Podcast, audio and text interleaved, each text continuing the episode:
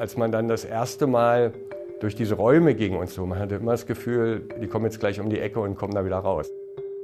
Und das Gebäude war förmlich mit dieser Funktion fast verwachsen. Man konnte es auch ein bisschen daran sehen, dass dieses ovale SED-Parteiabzeichen, was ja riesig an dem Turm prangte, ist ja abmontiert worden. Aber man hat es nicht weggekriegt.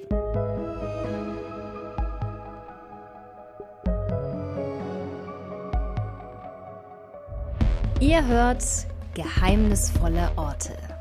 Ein Podcast vom RBB. Und ich bin Henrike Möller. Habt ihr euch schon mal überlegt, was früher auf dem Grundstück war, auf dem heute euer Haus steht? Irgendwie geht man ja davon aus, das war schon immer so. Das sah hier schon immer so aus. Thomas Hinze hat eines Tages unter seinem Haus einen riesigen Gewölbekeller entdeckt, voll mit Kriegsschutt, Meter hoch. In diesem Keller hat eine Brauerei im 19. Jahrhundert Bier gelagert. Da war es nämlich schön kühl.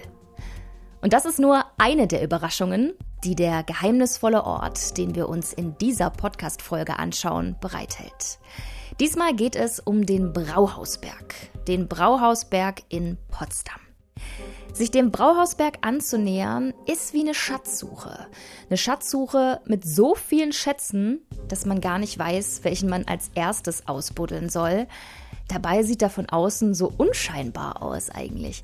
Heute ist der Brauhausberg im Grunde einfach ein Wohngebiet mit schicken Häusern und tollem Blick auf die Havelseen, wenn da nicht dieses eine Gebäude wäre. Ein rotes Klinkergebäude. Bogenartig mit einem Turm in der Mitte.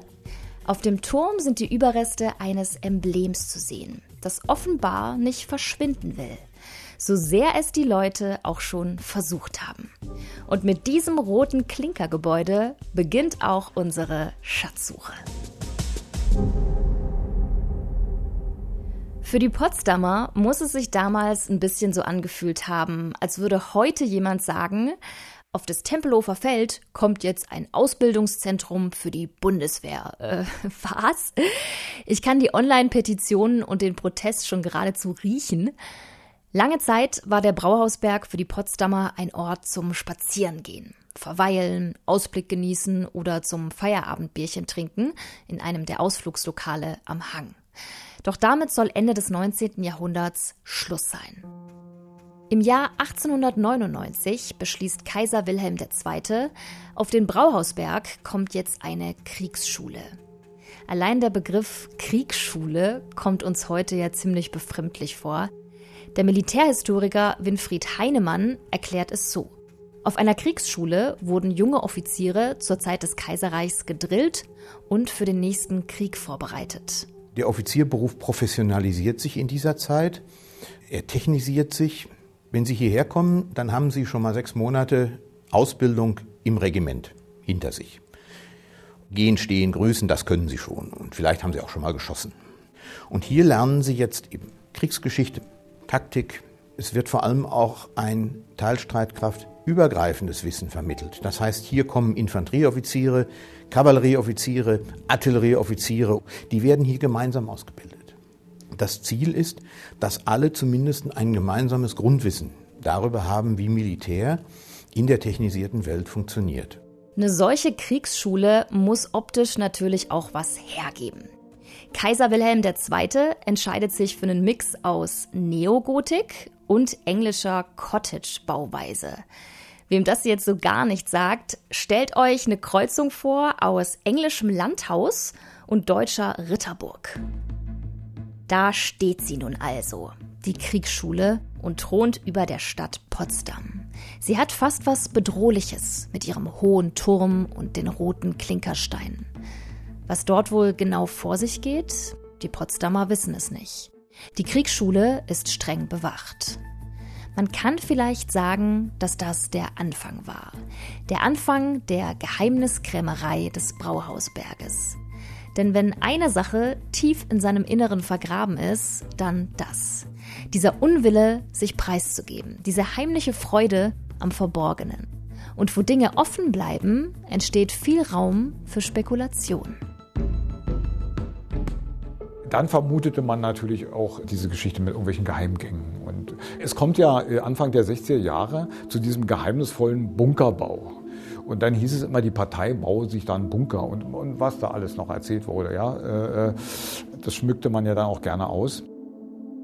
Es gibt kaum jemanden, der sich besser in der Potsdamer Stadtgeschichte auskennt als Thomas Wernicke. Er wird bei unserer Schatzsuche immer wieder als Guide bereitstehen. Und er hat unseren Blick ja auch schon auf eine Zeit gelenkt, in der die Gerüchteküche rund um den Brauhausberg am meisten gebrodelt hat. Die DDR.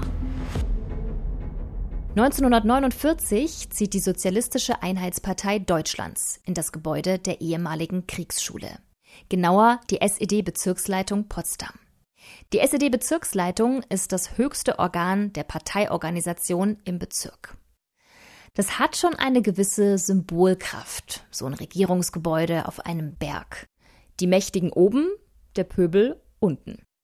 Schon bald geben die Potsdamer der Rotenburg den Namen Kreml. Sie sehen ja noch heute an dem Turm den Abdruck dieses äh, äh SED-Parteiabzeichens.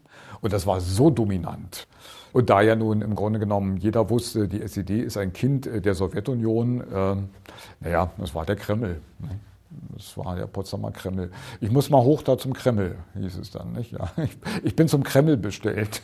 ja, das waren so Sprüche. Gerne geht allerdings kaum wer zum Kreml. Denn hochbeordert zu werden heißt oft, man hat was verbockt. Wenn man Genosse war, sich vielleicht nicht äh, konform verhalten hat, äh, zur Parteikontrollkommission bestellt ist, äh, dann musste man auf den Berg. Äh, und das war dann schon eine andere Geschichte. Ja, Genosse, ähm, also wir raten dir bitte noch einmal, aber dann wirst du wohl mit Konsequenzen rechnen müssen, ja? Also das war äh, äh, etwas, das konnte sehr ernst werden. Der Kreml. Für die Potsdamer eine potenzielle Bedrohung, die eigentlich nicht zu übersehen ist. Und es doch wird. Und zwar ganz bewusst. Also wenn ich jetzt scharf überlege, muss ich sogar feststellen, ich glaube, über das Haus ist nie richtig geredet worden. Es war da, es war ja auch sichtbar. Das große SED-Emblem am Turm war ja nun wahrlich nicht zu übersehen. Aber wenn man über den Berg gesprochen hat, hat man über das Restaurant Minsk gesprochen, hat über die Schwimmhalle gesprochen, klar. Aber die Etage drüber war eher, hat man eher nicht drüber geredet. Das ist Matthias Platzek, ehemaliger Oberbürgermeister von Potsdam und früherer Ministerpräsident des Landes Brandenburg. Er wird den Kreml allerdings noch intensiver kennenlernen, als ihm lieb ist. Aber dazu später. Die Potsdamer halten Abstand. Was aber nicht heißt, dass es sie nicht interessiert, was im Inneren des Kremls so vor sich geht. Schon bald erzählt man sich, dass es im Inneren des Gebäudes einen Friseursalon, eine Kfz-Werkstatt und einen Verkaufsladen geben soll, in dem es sogar Bananen und Apfelsinen zu kaufen gibt. Privilegien ausschließlich für Parteigenossen. Anfang der 60er Jahre der Kalte Krieg wird immer wärmer, geht plötzlich ein neues Gerücht um. Die SED plane unter dem Kreml einen Bunker. Auch hier wieder Eintritt nur mit Parteibuch. Der Luftschutzbunker war, der war nichts weiter als ein Luftschutzbunker. Ja, da war nichts weiter. Nicht? Aber da man nichts wusste, hat man unendlich viel also da äh, vermutet. Dann vermutete man natürlich auch äh, äh, eben diese Geschichte mit irgendwelchen Geheimgängen, dass man ja ewig vermutet hat, dass da äh, vom Gefängnis aus es einen unterirdischen Gang zur Bezugsstelle der, der Staatssicherheit gab und sowas. Nicht? Das schaukelte sich dann auch so hoch. Und noch etwas wird gemunkelt. Im Kreml steht eine Abhörstation. Von dort aus hört die Stasi Leute ab. Abhöranlage würde ich dazu nicht sagen. Also wir haben im, im Wannsee einen, einen großen Komplex des Nachrichtendienstes der Amerikaner gehabt. Und äh, man kann doch nicht davon ausgehen, dass wir die ganze Zeit nur wohlwollend darüber geredet haben, welche Informationen die wünschen und welche wir ihnen geben, sondern da wurde eben auch mal reingehört. Das sagt Heinz Vize, ehemaliger SED-Bezirksleiter und inoffizieller Mitarbeiter der Staatssicherheit. Was war Gerücht? Was Wahrheit? Ganz erfahren werden wir das wohl nie. Könnte der Brauhausberg sprechen, er hätte viel zu erzählen.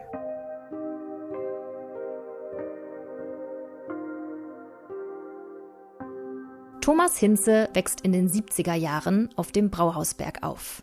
Für ihn ist die Gegend wie ein riesiger Abenteuerspielplatz. Lauter zugewucherte Ruinen aus dem Zweiten Weltkrieg.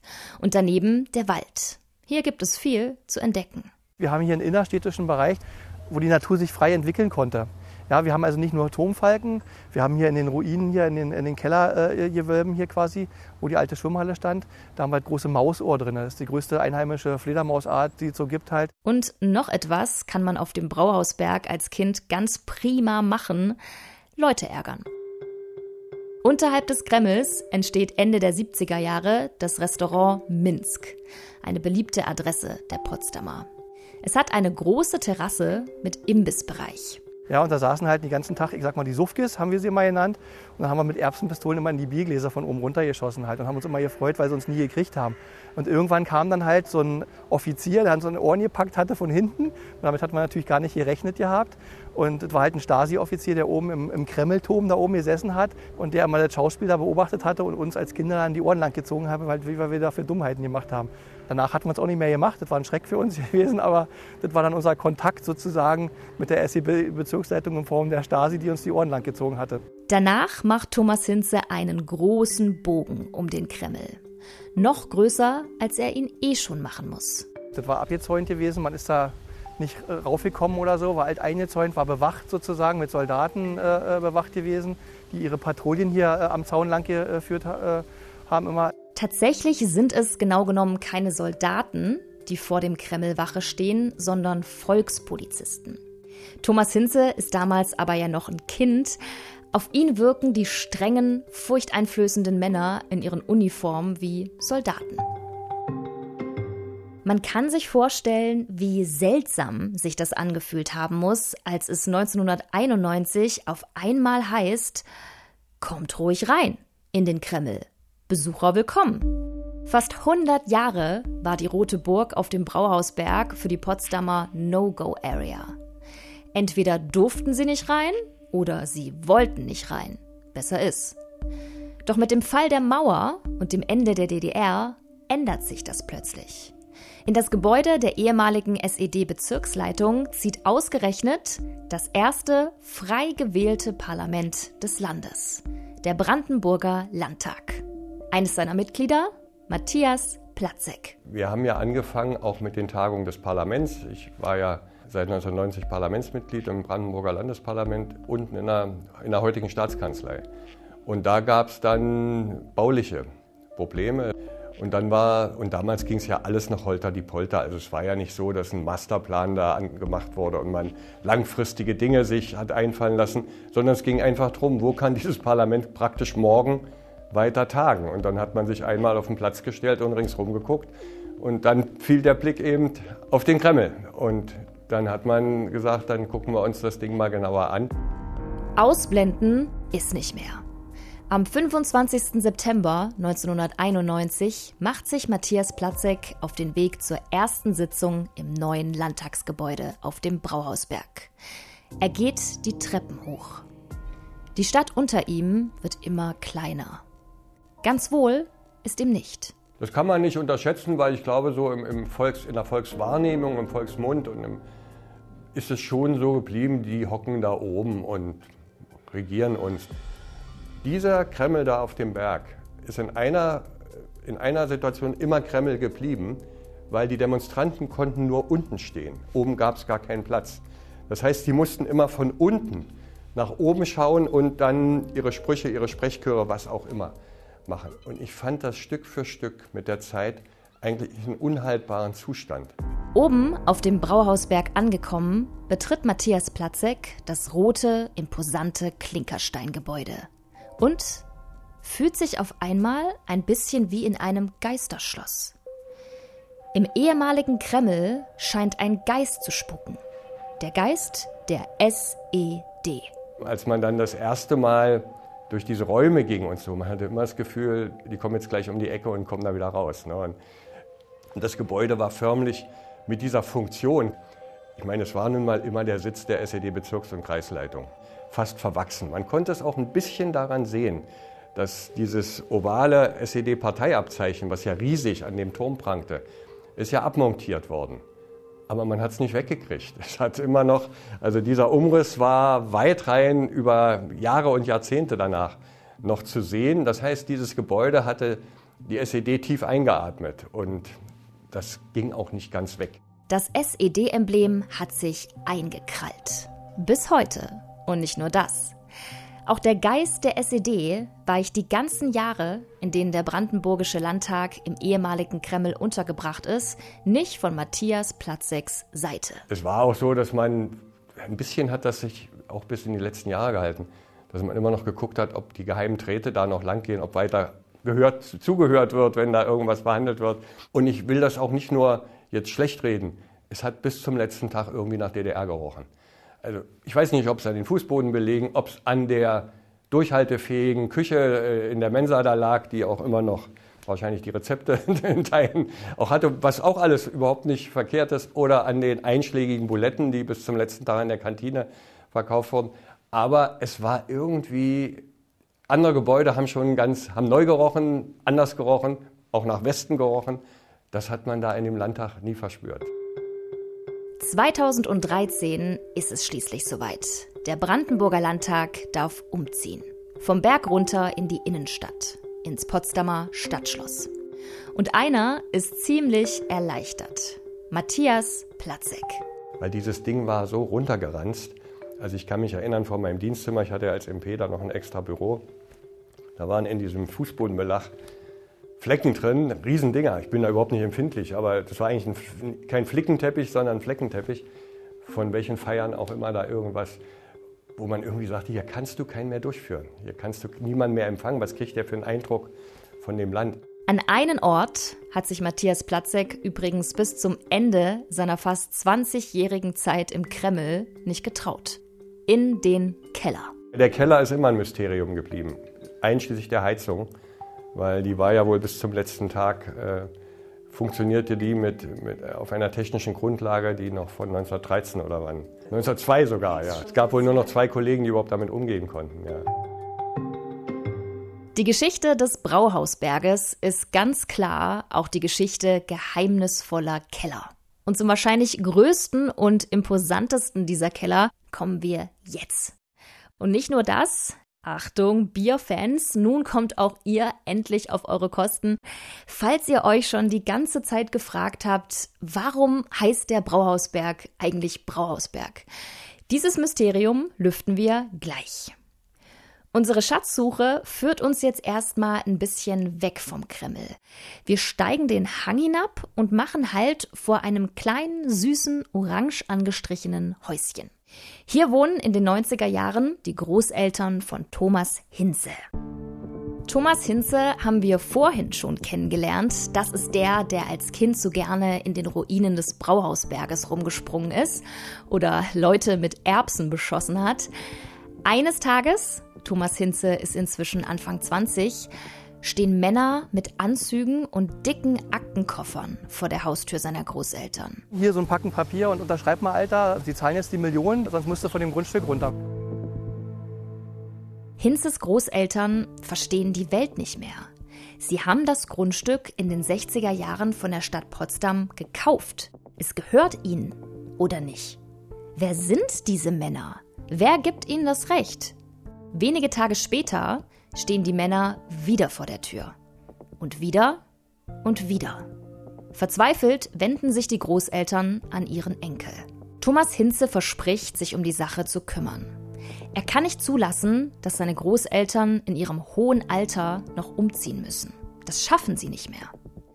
Thomas Hinze wälzt den Packen Papier, den die Anzugträger dagelassen haben, und ist erstmal gefrustet. Die Männer Sie haben durchaus das Recht, von seinen Großeltern Geld für das Haus zu verlangen. Sie sind Anwälte und vertreten den Nachkommen des ehemaligen Eigentümers des Grundstücks.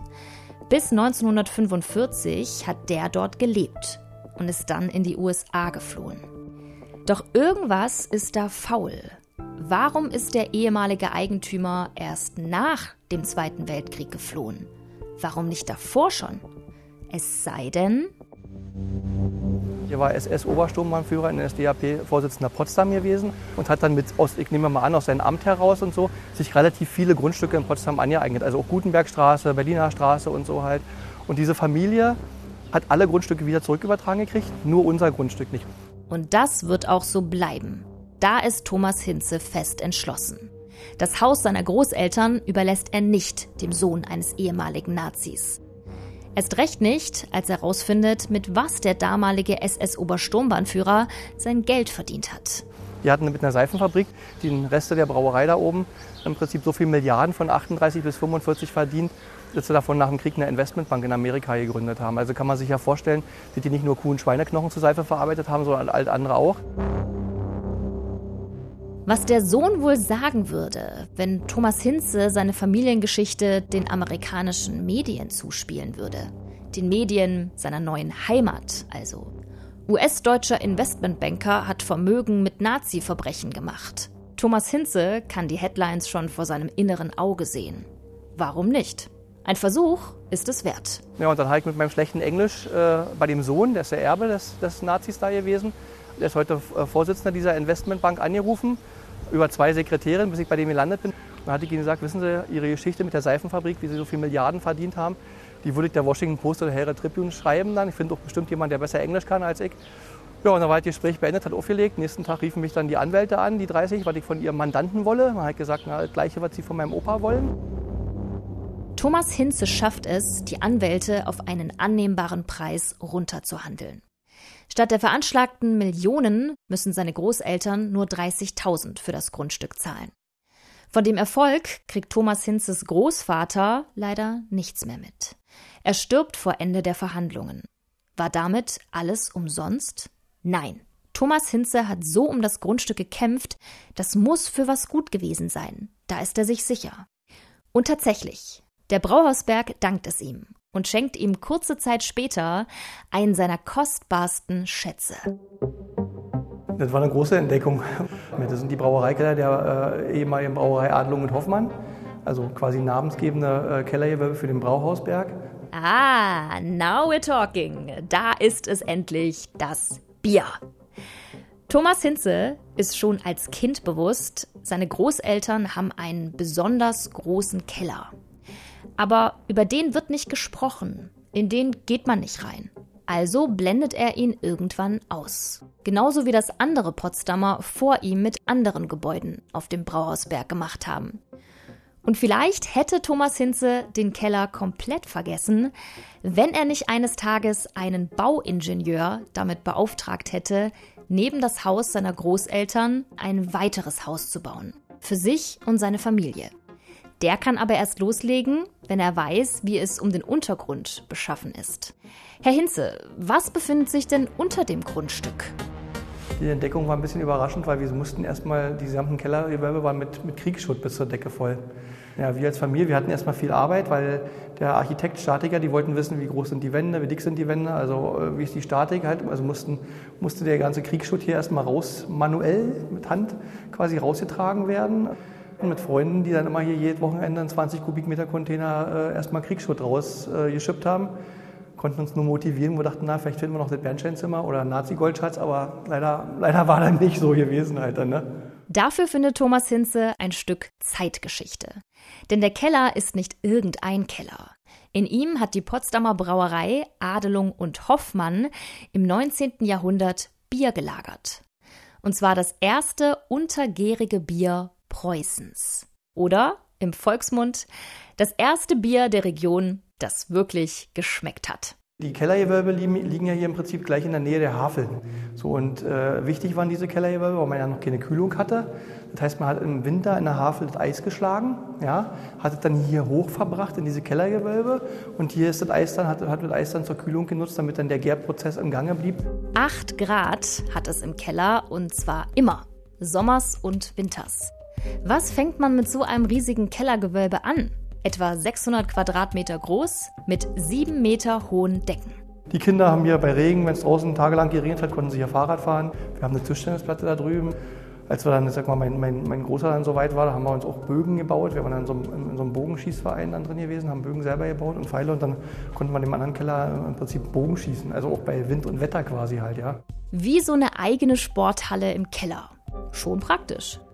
Inzwischen nutzt Hinze den Keller übrigens für sein neuestes Hobby, Schinken und Wurst machen. Ja, wirklich. Die Wurst kann er dort unten wunderbar abhängen, sagt er. Aus dem Bierkeller ist ein Wurstkeller geworden. Warum nicht? Es ist schon beachtlich, was sich hinter dem Schein einer normalen Wohnsiedlung alles verbergen kann. Der Brauhausberg, heute wirklich recht unscheinbar, hat so einige Geheimnisse auf Lager. Geheimnisse, die sich wohl niemals komplett lüften lassen.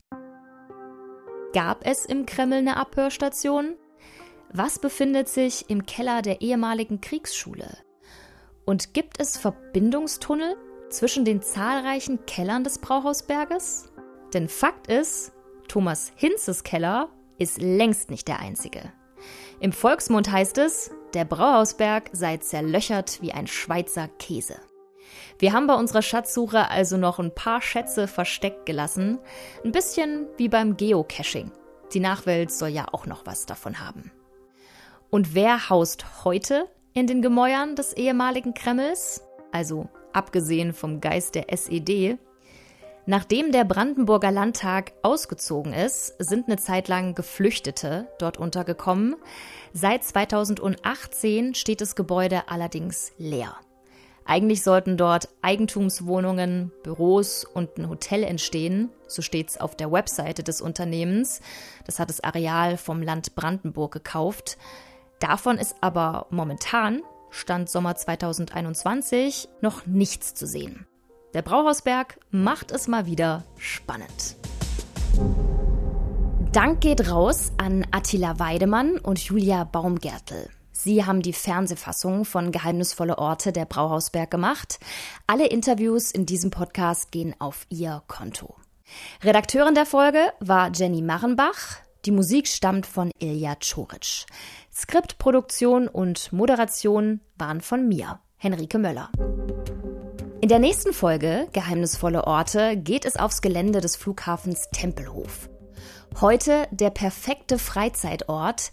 Vor 80 Jahren lag Stanisława Michałowska dort aber nicht faul auf einer Picknickdecke. Wenn sie und die anderen Zwangsarbeitenden sich überhaupt ausruhen durften, dann in harten Betten mit kratzigem Bettzeug und jeder Menge Wanzen.